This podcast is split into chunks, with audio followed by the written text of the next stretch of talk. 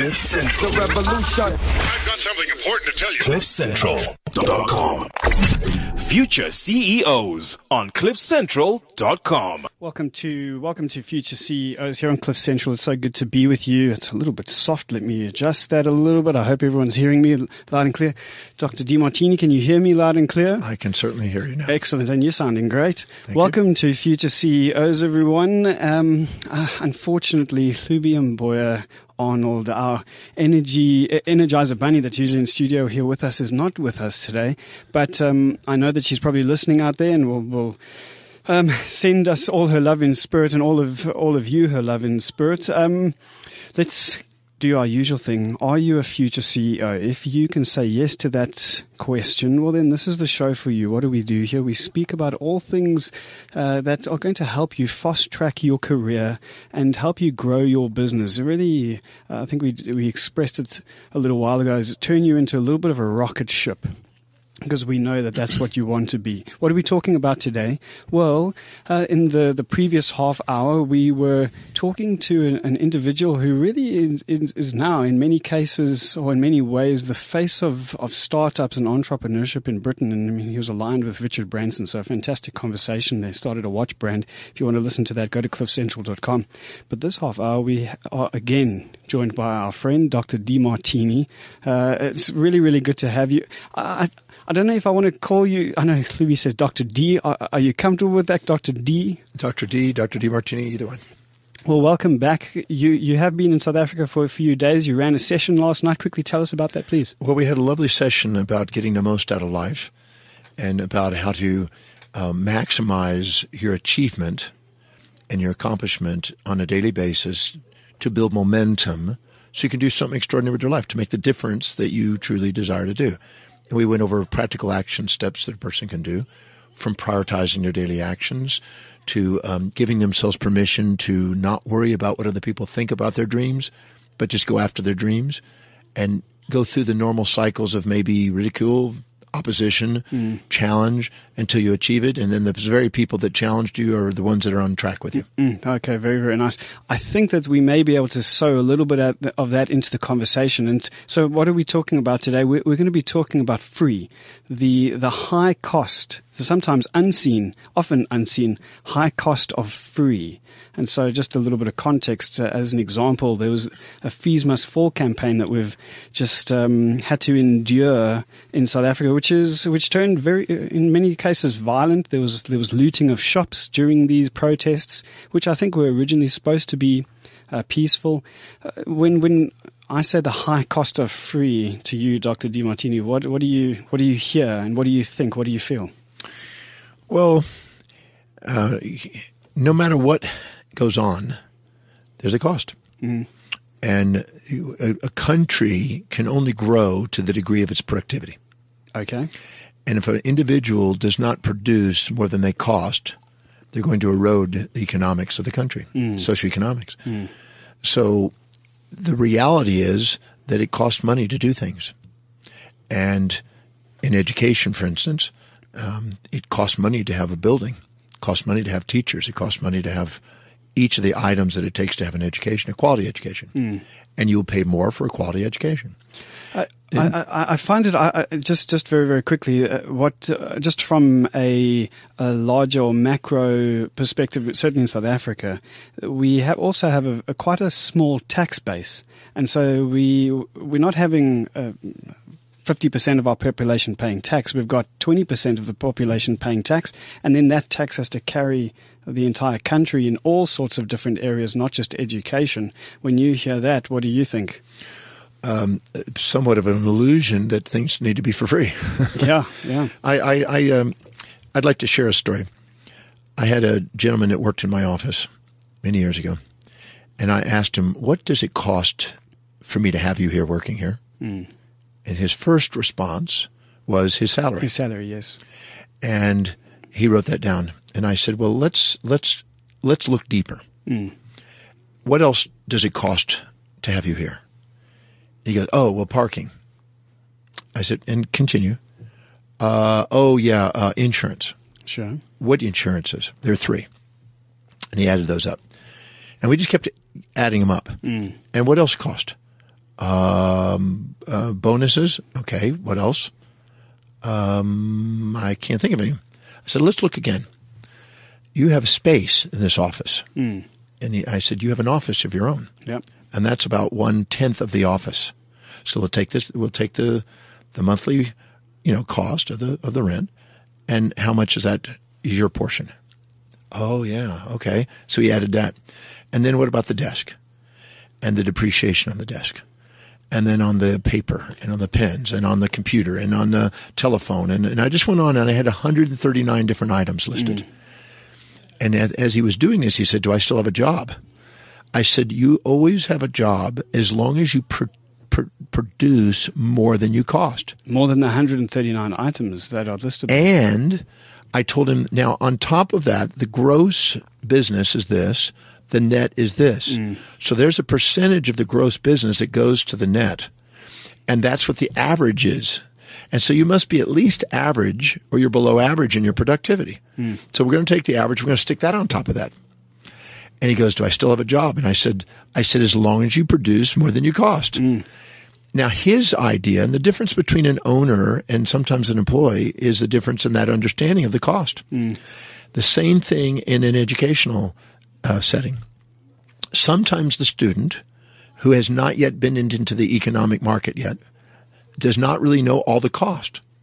And the person that's running the educational institution, who is the owner of that, or at least the leader of that, knows those costs. Sure. And so they cannot, it's completely delusional to think that you can have an educational system without somebody paying for it. Now, you may have taxes pay for that, but if you're in a country that has a small percentage of the tax bases, and nobody's even paying taxes. And almost zero growth. And as a result of that, somewhere that money's got to come for that. Now, it could be private in donations. It could be alumni donations. It could be people who have private enterprises that just want to fund it. Or there could be some taxes. But the reality is that having transparency to the students is an education that they need for socioeconomic development. Mm. They need to know what the true costs are so they can then have to know where their leverage is. If there's truly a profit margin and there's money to be made, there's some opportunities that you could look at that as a free this or free that. Yes. But if there is no money coming in, you can't run an educational institution. I was in Botswana a few years ago, and I was asked by the educational department to talk to me, or to talk to the students, because they were expecting education for nothing, and they were causing revolt and kind of a revolution about that. And the educational said that when we had the mining booming, we had tremendous monies in the coffers to be able to afford education. But what it did is it set a precedent that now people expected something for nothing. Yes. And they didn't understand the real true economics.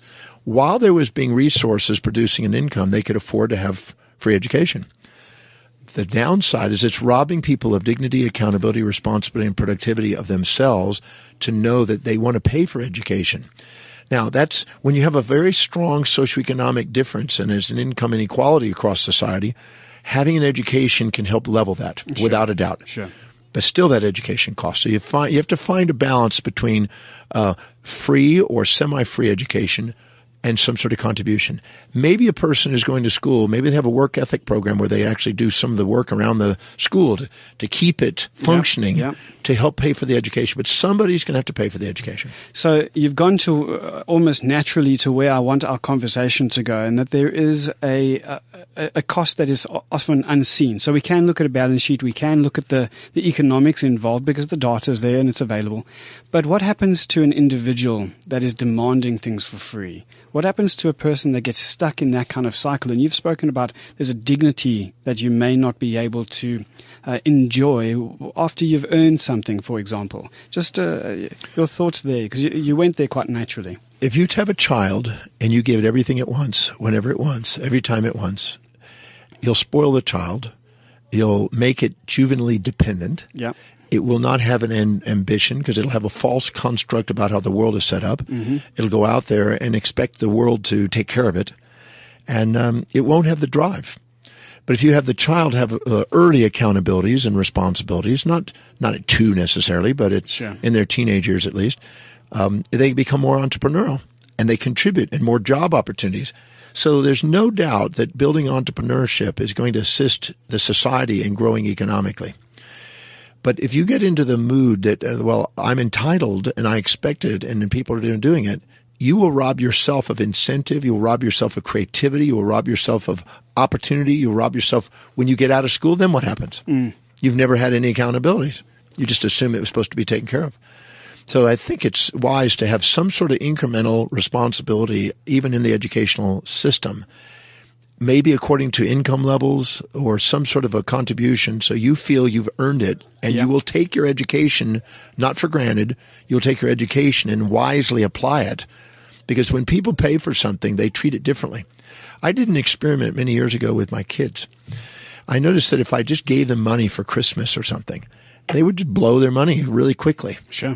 But if I said, this is what you did to earn the money this year, this is what your contribution was, and I'm now divvying up the family income for your contribution. Mm. You worked in the yard, you did this thing, you kept your house clean, you helped repair things, you helped cook, you helped do things, and you have earned this, and I'm giving you your portion. This is not a gift, it's a fair exchange.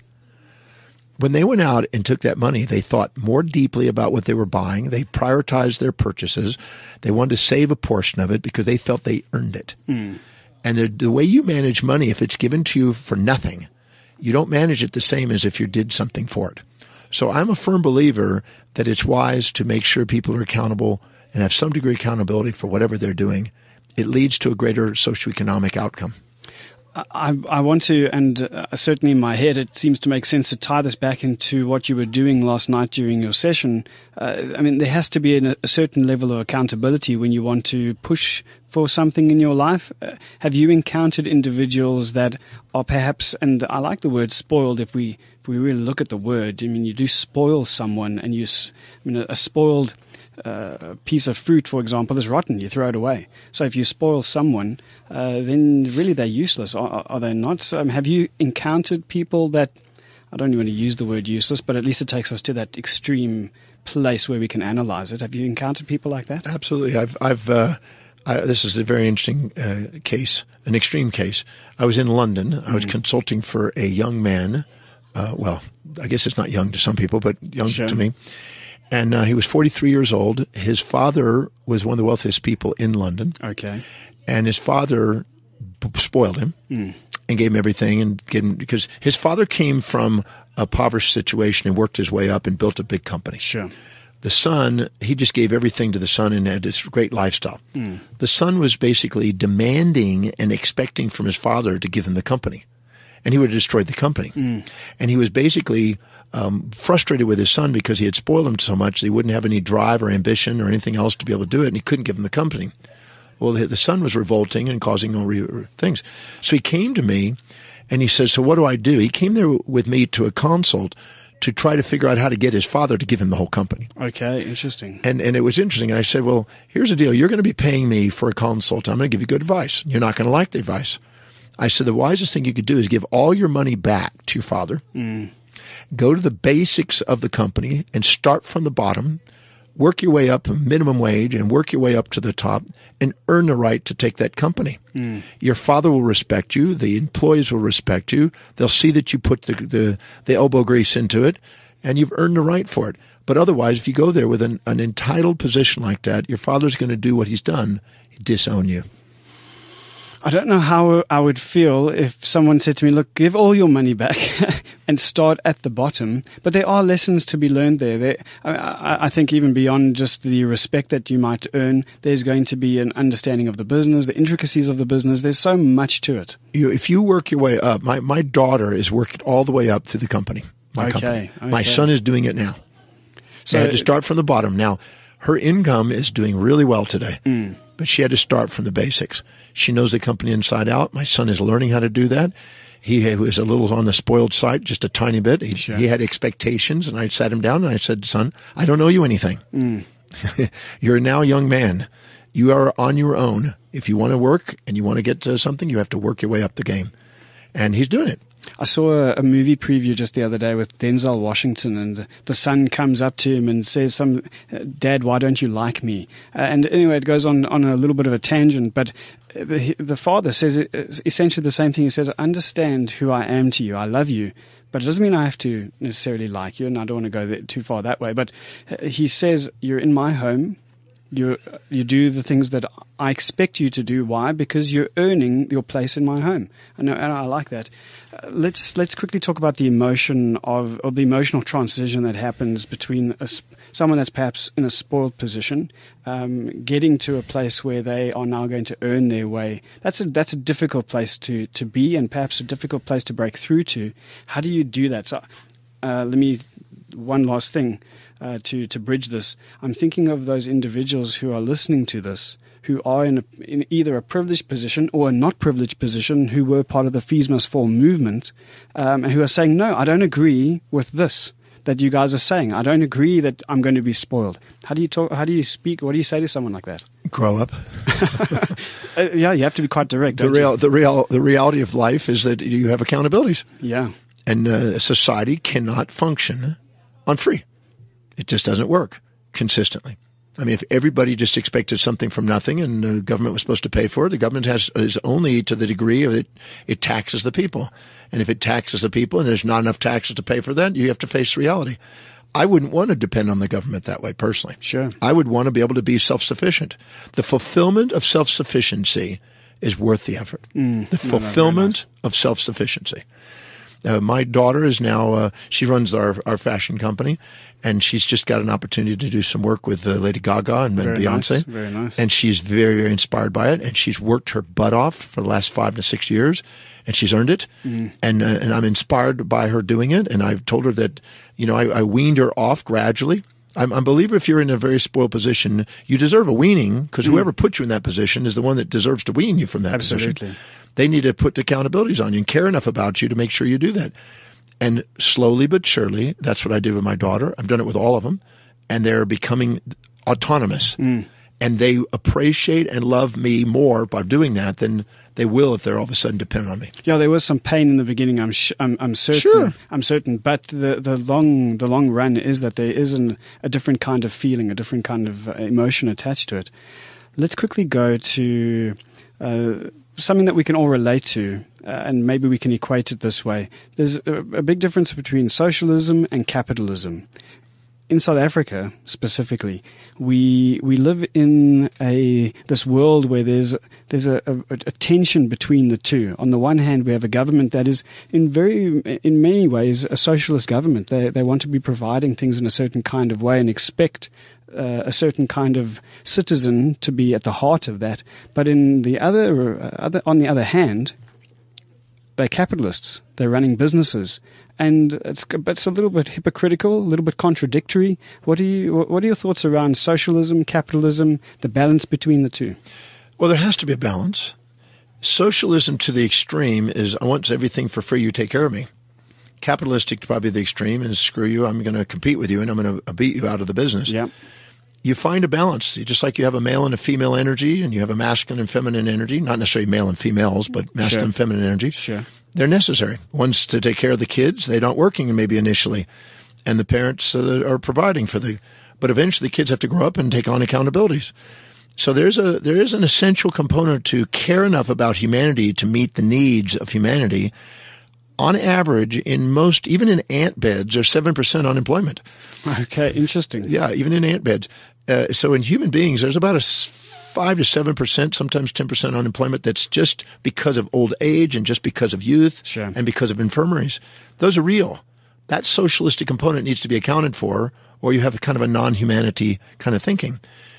But you can't just say, well, you know, you can't produce, die out, and we're just going to have only productive people. You can't go to that extreme.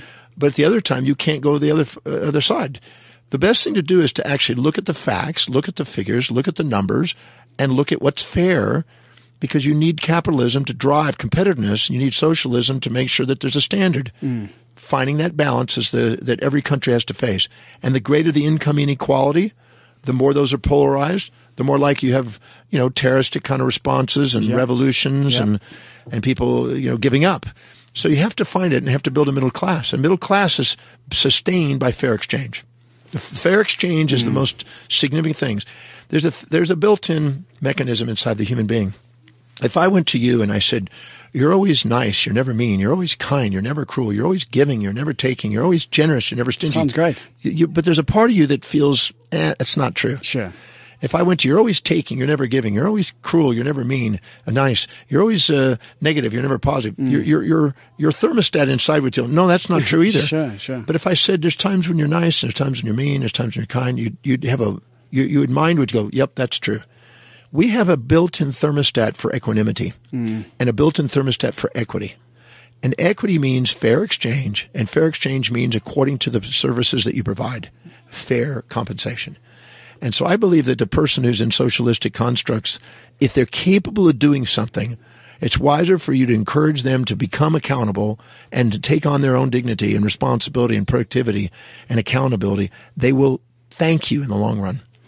I just think, and I'm putting myself in the shoes of these young people, and I just think to myself, what would I say to my children? How would I treat my children?